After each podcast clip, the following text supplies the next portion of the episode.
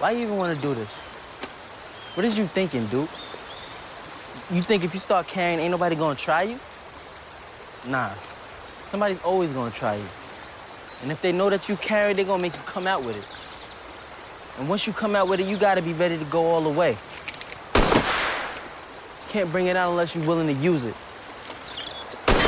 Can't be no doubt. Man, Can't shoot, can't fight, can't even stand on the damn corner. You got other skills, man. Smart like that.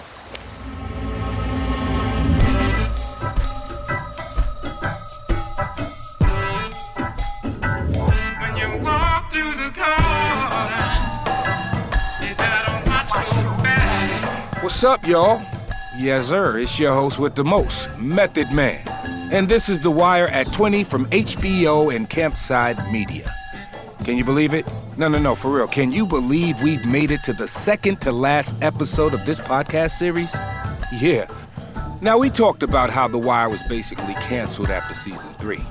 But today, we're going to get into how it changed during season three and how that impacted the show moving forward. And then we'll get into season four. People talked about how different the second season was, but the third, man, it really wiped the slate clean. The destruction of Franklin Terrace in the first episode set the tone for the whole season. It lets you know early on dramatic changes are coming. The most dramatic involved the fall of the Barksdale organization. It's best symbolized by a growing rift between its leaders, Avon Barksdale and Russell Stringer Bell. Stringer and Avon were like brothers, B. But the streets can turn blood or near blood relationships into blood spilled real quick. To discuss Stringer and Avon's fallout, here's the man himself, Idris Elba. My name is Idris Elba. I played Stringer Bell. I was in three seasons. Initially, it was just a, you know, just a, a small part. It wasn't significant in the sense that um, he was obviously the number two. So for me, it was exciting to watch the evolution from a dramatic perspective. I think the audience was like sitting on the edge of their seat because here, here were essentially two brothers that they loved watching become this empire, suddenly becoming very quick enemies. That's always compelling to watch. It goes back to some of the oldest stories that we've ever been told. Cain and Abel, you know, some of these big stories that look at the separation of friends. You know what the difference is between me and you? I bleed red. You bleed green. What you been building for us? Huh? You know what? I look at you these days, you know what I see? I see a man without a country. Not hard enough for this right here. And maybe, just maybe, not smart enough for them out there. Not hard enough. No offense. I don't think you ever really were. Personally, I felt that it was inevitable that they were going to fall out. They were going to disrupt. They wanted different things or approach things differently. And I feel dramatically, it made sense for the writers to try and pull these two apart because that's the last thing anyone thought was going to happen. Even though I knew it was inevitable that it was going to happen, I was saddened by the way it happened, I guess. Saddened that there wasn't another way for these characters to to evolve. What Stringer was saying made a lot of sense. What Avon was saying had a lot of heart. And on hindsight, of course, they were going to fall out, but one would want to see them go, you know what, let's figure this out. Before The Wire, Idris was a largely unknown actor. The show changed that. I mean, this dude is huge now. His name even comes up in conversations about playing James Bond. Can you believe that? I can. The Wire came at make or break as an actor in the States. You know, I I moved out there sort of five five years prior to getting it.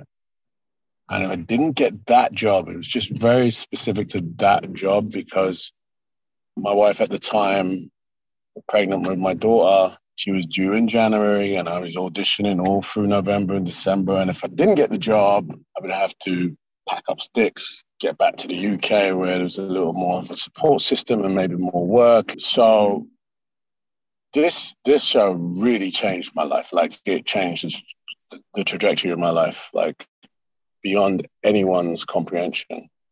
I've never seen The Wire. You know, I, I found it difficult to watch myself, and a lot of people always be like, "You haven't seen The Wire," and I'm like, I just I don't like to watch myself. Just if I can avoid it, I try not to watch it.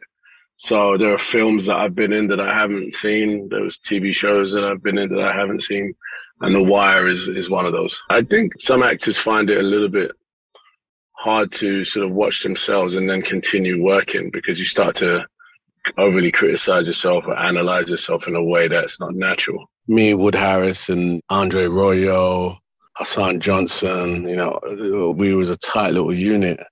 We we all sharpened each other as as the season went on. It was a very unique group because we were all robust, agile actors, but at the same time, we all actually brought a little bit of ourselves into these characters, definitely without doubt. So you can't, you know, whenever I see a clip of The Wire or whatever, especially with Hassan, because I used to kick it with Hassan the most, like just just watching him work, it just take me back to when we was just running around all the time, and he was literally that character, you know, he was literally that guy, yeah. The Wire doesn't have the most optimistic outlook, but it takes aim at crumbling systems rather than the people who are being failed by those systems. That just made it honest. Brutally honest at times, but honest nonetheless. I think the show is realistic. I found it raw being a part of that community while filming a show about that community. There was a lot of symmetry there that was uncomfortable. There was plenty scenes where we'd be shooting and either the real 12 o'clock boys would come through with their motorbikes and just roll through, or some beef will spill out, and the producers were like, yo, we need to get off the streets. Big shootout will happen real quick and then come back. And all of that was just part of the sort of film experience, let alone the life experience of the people that lived in those communities. But I felt that people in those communities were optimistic, weirdly enough. This is their everyday existence, right? there's this underlying optimism that things are going to get better. People go hustle, make money, and it's optimistic. It's not like, ah, oh, worries us. I remember going to Baltimore first and saying, well, this reminds me of Manchester, Manchester in the UK. Very similar. A community there in Moss Side where, you know, the police couldn't even go in, you know, and that community sort of survived on its own rules. And there were gods and heroes in those places, and there were demons and devils in those places, you know. I'm not sure The Wire was like a prophet in that sense. It highlighted an underbelly of America, which for a long time had an outward facing of the American dream is amazing. And, you know, you can come here and do what you want. And people in Manchester, they were like, damn, that sounds amazing. I want to go to America. I dined on that dream too, you know, living in London, East London, thinking about, wow, what I could achieve in America as an actor. But Baltimore offered a different outward facing reality. And yeah, it was a wake up. It was 100% a wake up. At the same time, The Wire did a great job of balancing its heavier topics with humor. Shit, you could even argue that its cynicism fueled the humor. The show has so many funny moments. Omar terrorizing drug dealers led to a lot of humor. Come on now, by the heads of your chinny chin chin. So did Bunk and McNulty when they were fucking hammered. All right. What are you doing? Where are your fucking clothes? Even Lieutenant Daniels, who always looked dead serious about everything, and I do mean everything, had his moments. This is bullshit. And who could forget when Bodie and Poot ran into Herc and Carver at the movies? Y'all go to the movies? And you must be the lovely Mrs. Hurt. And how could we forget about Cheese, who basically carried this whole show with his comedic timing? Alright, cottage cheese, chest ass motherfucker. Bodied that shit. Even Stringer had his share of moments, which have turned into memes. One is his infamous 40 degree day rant. Nobody give a fuck about 40. Nobody remember 40, and y'all niggas is giving me way too many 40 degree days. What the fuck? The other involves documenting illegal activity. Nigga, is you taking notes on a criminal fucking conspiracy? From the inside out, the scenes weren't always designed to be funny. They were designed to be real, and we didn't play them for the laughs. And that's something that people have always said to me, yo, you watch The Wire, you be cracking up. I mean, like, what, what are you laughing at, though? The 40 degree day speech or whatever, people talk about that, it'd be like, that's funny. Or, you know, some of the scenes in the funeral or some of the D scenes with, with the boys, they're funny. And I, I always like, well, they weren't written to be funny. I think the performances are so rich and 360 that you that, that it comes across as like funny but I don't think it was designed to be that way. I think the balance, though, is healthy for a show like that. In terms of the sort of drama humor ratio, the ratio is healthy. I never forget, like the the funeral scenes were shot in a real location. It wasn't a funeral home, but it was a real location in Baltimore, and it, it was kind of musty and damp, and it was like someone's front room or something. You know what I mean? So we'd shoot them scenes and then be out. Like we'd shoot that angle and then everyone would be out on the, on the street and we're just sitting in the street. Nobody wanted to sit on the location. It wasn't like a place where we was just coaching and having mad fun. It was like we'd just do the scene and get out, get some fresh air because that place is musty and then get back in again. You know what else is funny? Idris remembers meeting a Wire fan years ago who just knew in his heart that the show was going to be huge someday. That fan was Kanye West. I was watching that Kanye uh, documentary recently, and there was this one moment, which is right when he put out Through the Wire, and he's in Jersey. I DJed at a, a party with Talib Kweli, and Kanye was there. It was Talib's birthday. My son was there, and Kanye was obsessed with the Wire, and he was like, "Yo, I want to hang with you guys. I'm putting out a mixtape for this album, and uh, I just need, uh, yo, the Wire, uh, come up to the crib." So I'm watching Jesus, and he's in that crib upstairs. He's on. He's got. He's got that scooter in in his house, and I remember thinking, "Yo, me and Hassan rolled up to his house one afternoon, and we were freestyling and bullshitting all afternoon in that very same apartment. Man, I got hairs on the back of my neck watching that. I was like, "Yo," and like, not many people would know that because we was like, you know, not that well known at the time, but you know, Kanye knew, and he was like, "You guys are gonna be the next thing. You crazy?" Angie has made it easier than ever to hire high quality pros to get all your home service jobs done well. Whether it's routine maintenance, an emergency repair, or a dream project, Angie lets you compare quotes from multiple local pros, browse homeowner reviews, and even book a service instantly. Angie's been connecting people with skilled pros for nearly 30 years. So the next time you have a home project, bring it to Angie to get your job done well. Download the free Angie mobile app today or visit Angie.com. That's A N G I.com. All right, now for the second part of this episode, we're going to cast a spotlight on one season in particular. We asked a lot of people we interviewed which season of The Wire they thought was the best season. Far and away, we heard one answer again and again. I think season four was the best season. Oh, hands down, four. My favorite season was season four. I think it's the best year of The Wire, season four. So we wanted to take some time to unpack what makes this season so special. One huge reason the kids. Jermaine Crawford played Duquan Dukie Weems, one of the kids who became The Wire's focus during season four. Jermaine originally auditioned for the role of Michael Lee, which was played by Staten Island's own Tristan Wilds. What up, Mac? But Jermaine ended up getting the role of Dukie. You know, that worked out perfectly because there's a distinct sensitivity that he brought to the role, even at a young age. I was not old enough to watch the show at the time, but I was doing a lot of acting locally in Maryland, like community theater, and I was acting professionally. And then this opportunity for the show came along. I had never heard of it, but coincidentally enough, it was my brother's favorite TV show. So, you know, we all live in the same household, and I'm just like, yeah, whatever, another audition for another show. Cold case, no. This one, no. I was like, yes, this thing called The Wire. He's like, you have to get this role. He's like, I know you don't know what this means, but you have to be in this TV show. I was like, okay, heard you, heard you. So I just, you know, I, I, I did it for my brother. Casting kids isn't easy. And this was even harder because they're so important to the season. Here's what casting director Alexa Fogel remembers about what it took to get that right.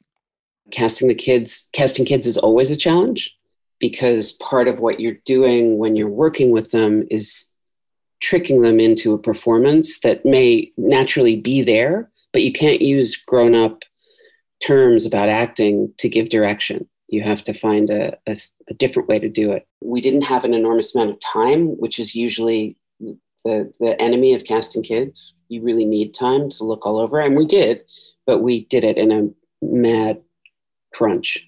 We ended up with two kids from New York, one from Chicago and one from Baltimore. Jermaine, that's our baby boy. And he was the youngest of the four, too. I still remember the auditioning process, and it was very, very, very extensive. It was probably, even at this point in my career, the most extensive auditioning process I ever went through It was about six months. I started off auditioning for Michael, went in for Michael, got a call back from Michael. They gave me Donut, went in for Donut. Then they were like, okay, maybe it's Randy. Okay. And then the very last audition, which was my screen test, they were like, okay, we want you to try Dukie. I'm like, Dukie? it, it was a very magical auditioning process with Mr. Chew, who plays Proposition Joe, rest in peace. He coached me through that screen test, and he's a huge factor as to why I believe I got the role because, of course, I went in and I did my take of what I thought the material was. And then he was like, Hey, can I talk to him one second outside the room? Then he pulled me to the side and he just really broke it down to me. He was like, Dude, this role is yours. You need to go in there and kill it. It was that motivation that led me to kill that screen test. And about a week later, I got the call that it was official. HBO is like premium cable, and stepping into that network and that family, you know you're a part of something. I was still young and I grew up in theater, so I knew you just commit. You commit as much as possible. Wear it, feel it, be it, be in it, just stay there. So I tried to just do as much research as I could on um, youth who were homeless. And then, of course, Ed Burns, one of the writers, he expressed to me that a lot of the kids that were in the classroom acting with us, they were real life Dukies and they were undergoing the circumstance that I was able to tap in and out of once they said action and cut. So even that reality kind of sunk into what I offered to the performance and just try to make it as grounded and realistic as possible. Jermaine and the other kids had to deal with the challenge of entering an environment where people already had formed deep relationships. Trying to penetrate that can be intimidating, especially if you're a young actor. The show was already in existence for three years before we got on. They took a year off air after the devastating ending of season three. They already had a really tight knit family structure. When we got there, I ain't gonna say no names, but there was a couple wise cracks on the young boys. You know what I'm saying? There was a couple jokes like who these young boys think they are coming in on our show, thinking they the leads, thinking they the principal actors. You know what I'm saying? So we had a we had a lot of that, but it was it was even familial then. It was like when you pull up to the cookout and your uncle, who you haven't seen in a long time, is giving you a hard time, but it's rooted in love. It's centered in love. Let's be clear. The fourth season, we all were like, are we turning this shit into Fat Albert? What are all these kids doing here? what the fuck are we doing? Why are the kids now the star of the show? Andre Royo is one of the uncles I was talking about. I wasn't gonna say no names, but Andre Royo was one of the uncles who was like, "Who y'all think y'all is on that set?" Like he was the uncle for sure. I'm glad you said. It. I love Andre, man. Andre's so cool. When we first got there, you already know that once production starts, you're going to have the opening party at Donna's house. There's going to be the rap party and then the after party at Donna's house. And then there's going to be the mid party at Donna's house. Donna's the costume designer. There were so many events outside of filming where people would link up and hang. And now that I'm an actor in older age, I recognize that that's not how it always goes. Everybody don't just kick it like that outside the workspace. Four kids. 13, 14, 15, and 16, just like that. Bop, bop, bop, bop. The, the most odd of ages that you could be as a young man coming into your own. So we had so much fun on set.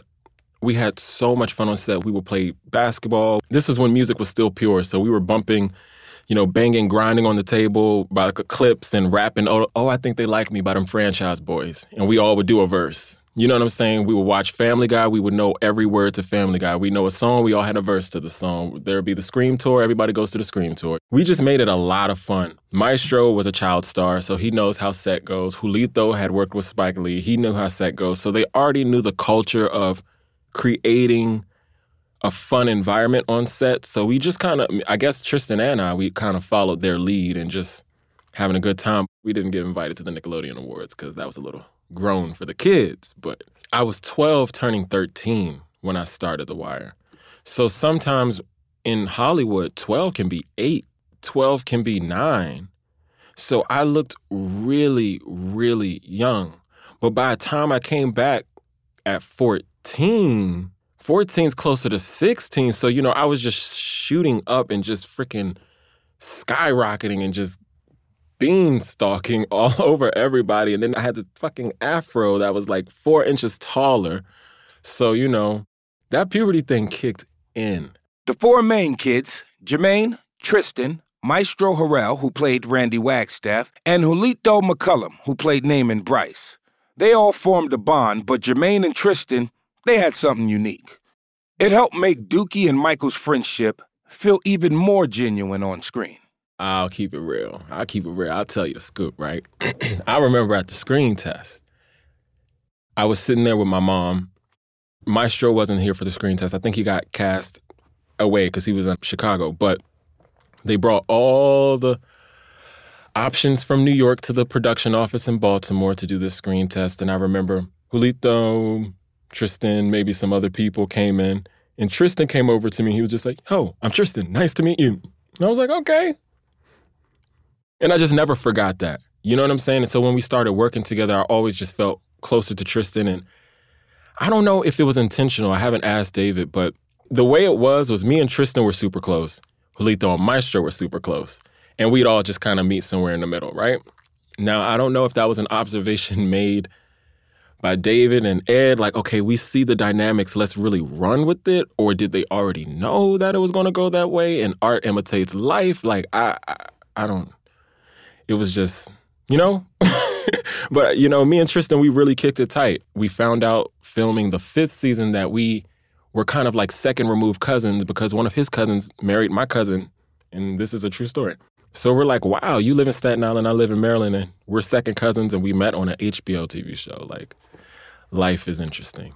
We heard there was a little tension between Jermaine and Julito back then, which seems fitting, considering how antagonistic Dukie and Namond's relationship was. Yo, you a seriously backwards dude, you know that, right? Playing with bugs like he's stealing pampers. Nah, you the one that need pampers. Put them over that mouth you got. Catch all that shit you be flushing. We asked Jermaine to clear that up for us. it's not that we didn't get along, but I do think we were wearing our characters. And at that young age, sometimes you can't separate because when you're young and you're acting, the only what what what child actors do is commit. Overly commit so that you can be as pure as possible. So, I think just the nature of the character that he played and the nature of the character that I played, naturally there was going to be some resistance. Even as men, Julito and I have talked about it and we laugh about it really hard, but I think it was meant to be. It drove me to give the best performance I've ever given. It drove him to give the best performance, you know, that he's given thus far for both of us. So there was slight tensions on the set. No one ever came to blows, ever. And it never really turned into no type of argument. But there, you know, if I'm 13 and he's 15, our minds, we talking about different shit. we talk about different shit. So, um, yeah, naturally there was a little bit of resistance between Julito and I, but throughout time we love each other like family now. Sonia really took us in, almost like the mom on set, like the auntie mom. You know what I'm saying? She she took us in, so I was most comfortable with her in that way. Cause there was that nurturing kind of vibe that Sonia gives you. You know, she gives you that warm feeling inside. It was either that or Jim True Frost. Me and Jim True Frost, we did a lot of scenes together and we kicked it. And Jim True Frost is a cool dude. Jim True Frost plays Prez Belusky, by the way. He's just one of the coolest people, most open minded people, and he's a lot of fun to work with on set. I can't get my head around that the kids who played the students in my classroom are now pushing 30 years old. It kind of doesn't make sense. For the rest of us, you know, you're 30, you're 40, you're 50, it all feels like a moment. But those people have grown up. Wow. I still haven't seen him since we wrapped. Hopefully, I get to see him soon. I would I would love to see Jim True Frost. That would make Dukie's heart melt. Watching those young actors grow into their roles and grow as actors as the season went on was just so cool. And it wasn't a bit of a surprise to me. I could tell from the very beginning that they were really taking their work seriously. I mean, some of them had had some significant experience before, some had very little. And then there was a whole slew of kids just playing the sort of background or one line parts in the class. And all of them were dead serious about the work too. There was just a real sense of like, we're going to tell this story and we're not going to waste our time or waste this opportunity. You know that saying, those who can't do, teach? I don't think that's true for all teachers, but it definitely was for Prez, played by the great Jim True Frost. Look, Prez had no business being on the street as a cop, but he started to find himself as a teacher during season four. Here are Jim and Ed Burns, who based some of season four on his experiences teaching at Baltimore's Hamilton Middle School. Prez is a great character. It was a lot of fun to play because he was a fuck up. He was someone stressed to the hilt. He couldn't handle the job. He didn't perform well on the street and he acted badly, made bad choices. There was never any clear, like, success moment, no clear, I've made it moment. Prez always had. he came up and then he came down. And even things that appeared like a bit of action or satisfaction, like when he punches his father in law, you know, it's miserable. He's, he's not like, yeah, that felt good. It's like he, he's caught in such a terrible bind right there. There's always trouble around the corner for Prez. My main preparation for the role of Prez was living with my wife for two years. and what I mean is, she had been a school teacher in Baltimore with Teach for America in, you know, one of the two really tough, under resourced schools in Baltimore that were the source for Ed Burns' material as he wrote season four about one of those schools. The other school was the school that he taught at. You sort of have this idea when you see a school, especially when you look at it from the outside, you have an idea that there's learning going on inside. Because you were in school and learning was going on, right? Well, when I went to Hamilton Middle School, the only thing that wasn't going on in that school was learning. And that's a fact. My wife taught at Booker T. Washington Middle School in 94, 95. Two school years, two whole school years.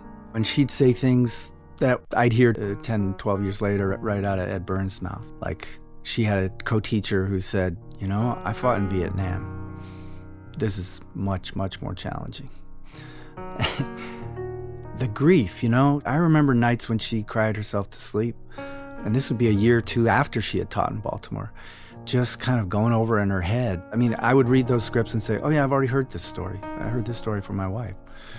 I think the second day the school was in session, the principal, Miss Holly, who was great, came into my room and and I said to her, you know, you, you ought to go out there and shake the bushes in front of the school. We had these big um, bushes in front of the school because I said I, was watching. They're dropping guns and, and things like that in those bushes. I mean, you should just do it. So she had the janitors go out and shake the bushes, and sure enough, they came up with a whole bunch of knives. You know, you know. So that that was the school. I would talk to Ed Burns about almost every scene that I had to do as a teacher because I knew that there would be something either literal or something beneath the surface that came straight from his experience. It always paid off. I'd be sitting around with Ed, he'd just let loose and say, you know, one time I I knew that I wasn't getting anywhere in the classroom and it was all about classroom management and there was no point in trying to teach. I needed to get some order and some respect. So I spent a whole day having them rearrange the desks in the classroom. Or the thing about uh, y- using dice, playing dice to help learn math, to violence in the classroom, to taking care of students and providing whatever they need that they're not getting at home as much as you can. Stories like that from Ed kind of gave me the raw material. It was never like notes about acting or even understanding the story better. It was always more just like, what's going on underneath and what's your experience, Ed? Throw me a bone. and oh man, he had so much to share. Every kid in my class, the first year, had failed at least once, if not twice. I had one kid who was like six foot six. This is seventh grade. So that's where the idea of separating the kids that we, that we did in the fourth season, that's what I dreamed up as a way of separating the corner kids from the stoop kids. And uh, it really worked for the stoop kids. In two years, we got an enormous amount of kids into special programs in, in the high schools around the city.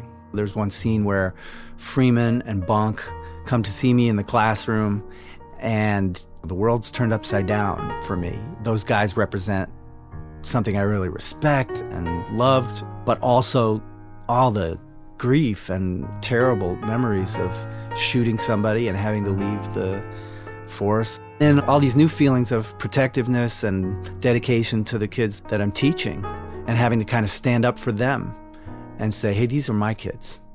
Don't mess with my kids. You know, that was something that, you know, just couldn't even be imagined about Prez in season three or season two or season one. So those scenes were really, really satisfying. Remember the episode where this girl Shaquan keeps messing with this other girl named Letitia? And then Letitia slices her face open with a razor? We call that a buck fifty where I'm from.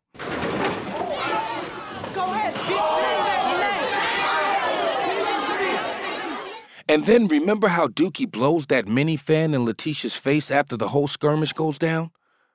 That scene shows his empathy. Jermaine says he didn't really understand the scene until he got much older.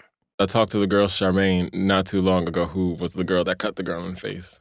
Now I understand I didn't get it at first, and I don't think anyone in the classroom got it at first when we were filming. Like so much so that like Anthony Hemingway, who was the assistant director at that time, now he's of course this masterful director on his own right, but he would come over and be like, "Guys, I need y'all to stop laughing," because like she would cut her in the face, and we sit down, and then I put the fan in her face, and everybody's like, and starts kind of snickering. Like I didn't understand it either, but I knew that it was my job to make it believable, and now I see it exactly for what it was, and it is. It was kind of like a a love offering from one outcast to another. You know, she's being teased for God knows what. You have this, you know, pretty light skinned girl, you know, yada, yada, yada, saying all this stuff about this girl. And just she's constantly going at her, going at her, going at her, going at her, going at her. And she couldn't take anymore. And she just snapped. And I understood that. I think the character understood that because although Dukie never had that moment of snapping, well, kind of when he punched little Taliso in the face on the corner. Like, you know, that was a little something for Dukie. But, you know, it was just a moment of I understand, I see you, I see you. I think that was a moment of just two souls, two outcast souls seeing each other. Jermaine was young when he was in The Wire. He wasn't quite old enough to be watching that shit. I mean, that's heavy for someone at the start of their teens. Actually, Jermaine told us that it took him several years to really watch the show in its entirety. And once he did, he was floored. When I was about 21, I said, you know what, on my 21st year, I need to see what everyone is talking about. I was 21 years old. I wrapped the show when I was 15, 16, and I waited a while because it was just like, I didn't, I wasn't able to see it for what it was because I was so much a part of it. The Wire hits different as an adult. The Wire hits, oh my God, it's so devastating. It's like the kids were completely innocent and I don't think I grasped what that really meant until maybe a decade after we wrapped. I was I was just acting. I was doing my best I didn't really grasp the fact that there was like a the innocence being taken from the children in the show until way after. I'm going to say it's the children. I have to be honest with you. It's the children. Children are the most relatable thing in the world. They're the purest source of inspiration, the purest source of just light and everything. And when you have this wonderfully composed expose from government to policing, and now we throw the education system in, it played on the heartstrings of the world like nothing has ever played on it before. And I think it was so nostalgic. It took us back to summertime for all of us, water balloons for all of us, the ice cream truck for all of us. It it made something very adult easier to digest. The most heartbreaking is what happened to Randy. It's just like, gosh, if this were real life, like, oh my gosh, like, you know what I'm saying? I, I see this now. I see this now. You hear the stories. This is real. They think they're doing the right thing and there's supposed to be a system that helps you do the right thing and you think you're doing the right thing and it just doesn't go.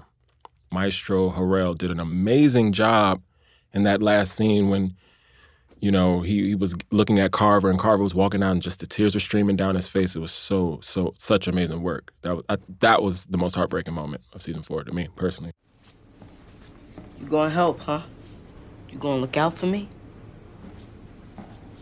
You gonna look out for me, Sergeant Carver? You mean it? You gonna look out for me? You promise? Dukie's end is tragic as well. When Michael's forced to go on the run in season five, Dukie's left without a support system. By the end of the series, he's living on the street and doing heroin. It's a painful example of how kids slip through the cracks. The ending for my character was so eye opening and so shocking. It was definitely devastating, especially as a kid, because as a kid, it's hard to disassociate the role that you're playing from reality. So I'm like, no, I wanted to be the one to, you know, make money and hold a gun. I don't want to be in the alley shooting up dope. So as a kid, I felt bad for the character. We had a closed set when I did that scene when I was shooting up heroin. I think in that moment, I kind of knew, like, damn, this is very adult for me to be doing at 15 years old. Like, this is very mature. Hmm, I'm doing a grown up thing. And as I become older, I just see, like, damn, it's still happening every single day, over and over and over, over and over and over. Just the cycle continues. Prez tries to nurture Dukie in season four, which paints his character in a new light. Who thought they'd see Prez giving guidance? Get here early. I'll let you in and you can shower. My dirty clothes. Put them in this bag. Leave it in the locker. I'll bring them home and wash them. Prez and Dukie have a few last encounters before the series is over. The actors never forgot them. There's certain scenes and days on set I can remember so vividly, and it was the scene when I came back to school to see Prezbo. And I think I gave him a gift or something, like a pen or something, like whatever. And I just looked awful. like he's like, "What the hell, Dukie?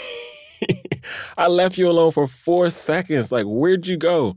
The, the scene where Dukie comes back to see Prez and and gives them the pen as a present.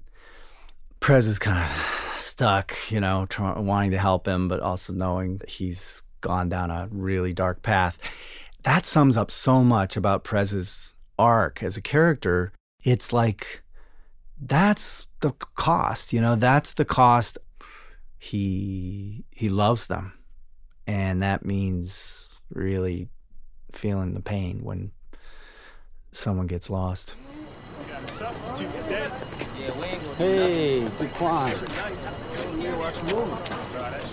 Don't you need to be at Douglass? I'm on my way there. and yeah. Where's your book bag? Oh, it's um. I'm gonna stop past the house and get it.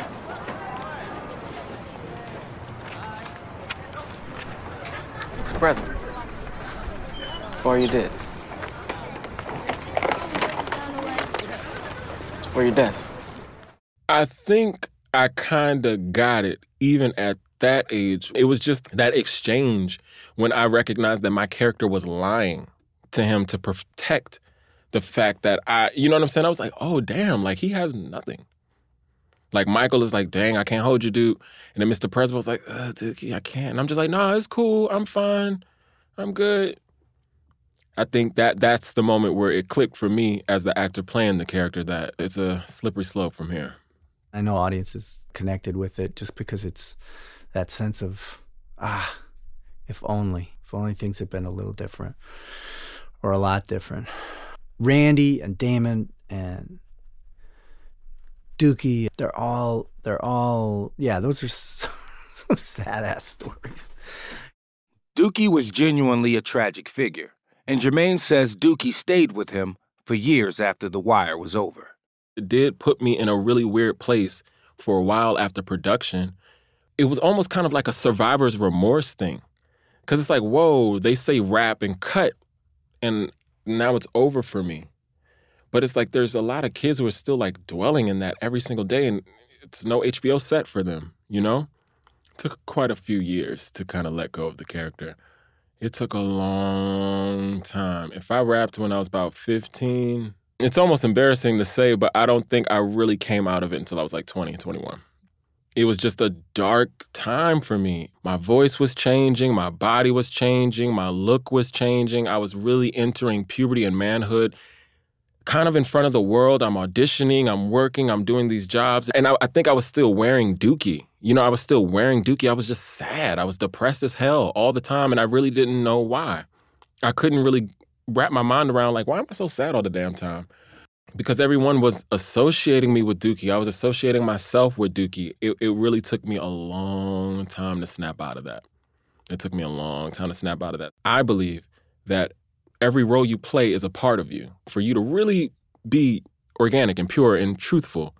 So that sadness really wore on me, but so did the enlightenment of what people are really going through. I'm very grateful that the ending happened the way it did so that people can talk about it and that when you see a kid that looks like Dukie, you'll think twice. You'll be nicer, you'll be kinder, you'll help, you'll extend yourself.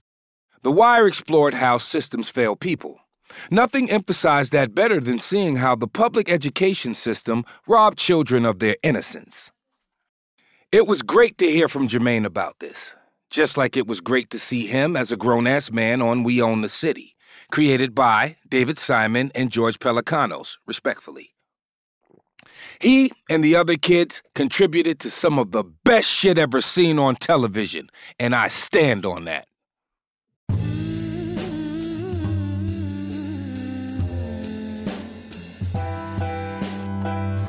Next week on The Wire at 20. David Simon was like, Look, I'm not going to dumb down my show, man. I, I remember leaving that office like, This is the most conceited white boy I ever met. I, I went to Ed and said, Man, this is, this is all wrong. I would never do this. You know, let's do it. He said, and, and Ed said, Just give it time. The Emmys are political. The Academy is a political body. David Simon just pissed off everybody in Hollywood. We're, we're in a post truth America. Did, did did Ed or, or me or George, did any of us know how bad it was going to get? No. Now, if you like what you heard, you know what to do. Subscribe. And don't forget that all seasons of The Wire are on HBO Max. So go watch them, man. The Wire at 20 podcast is a production of HBO and Campside Media. This episode was produced by Cliff Method Man Smith, Sean Agar, and Natalia Winkleman. Julian Kimball is our story editor. Our associate producer is Lily Houston Smith. Fact checking by Aaliyah Papes. At Campside Media, our executive producer is Josh Dean. Editing and sound design by Rod Sherwood and David Devereaux. Music by the Neville Brothers. Thanks for listening. See you next time.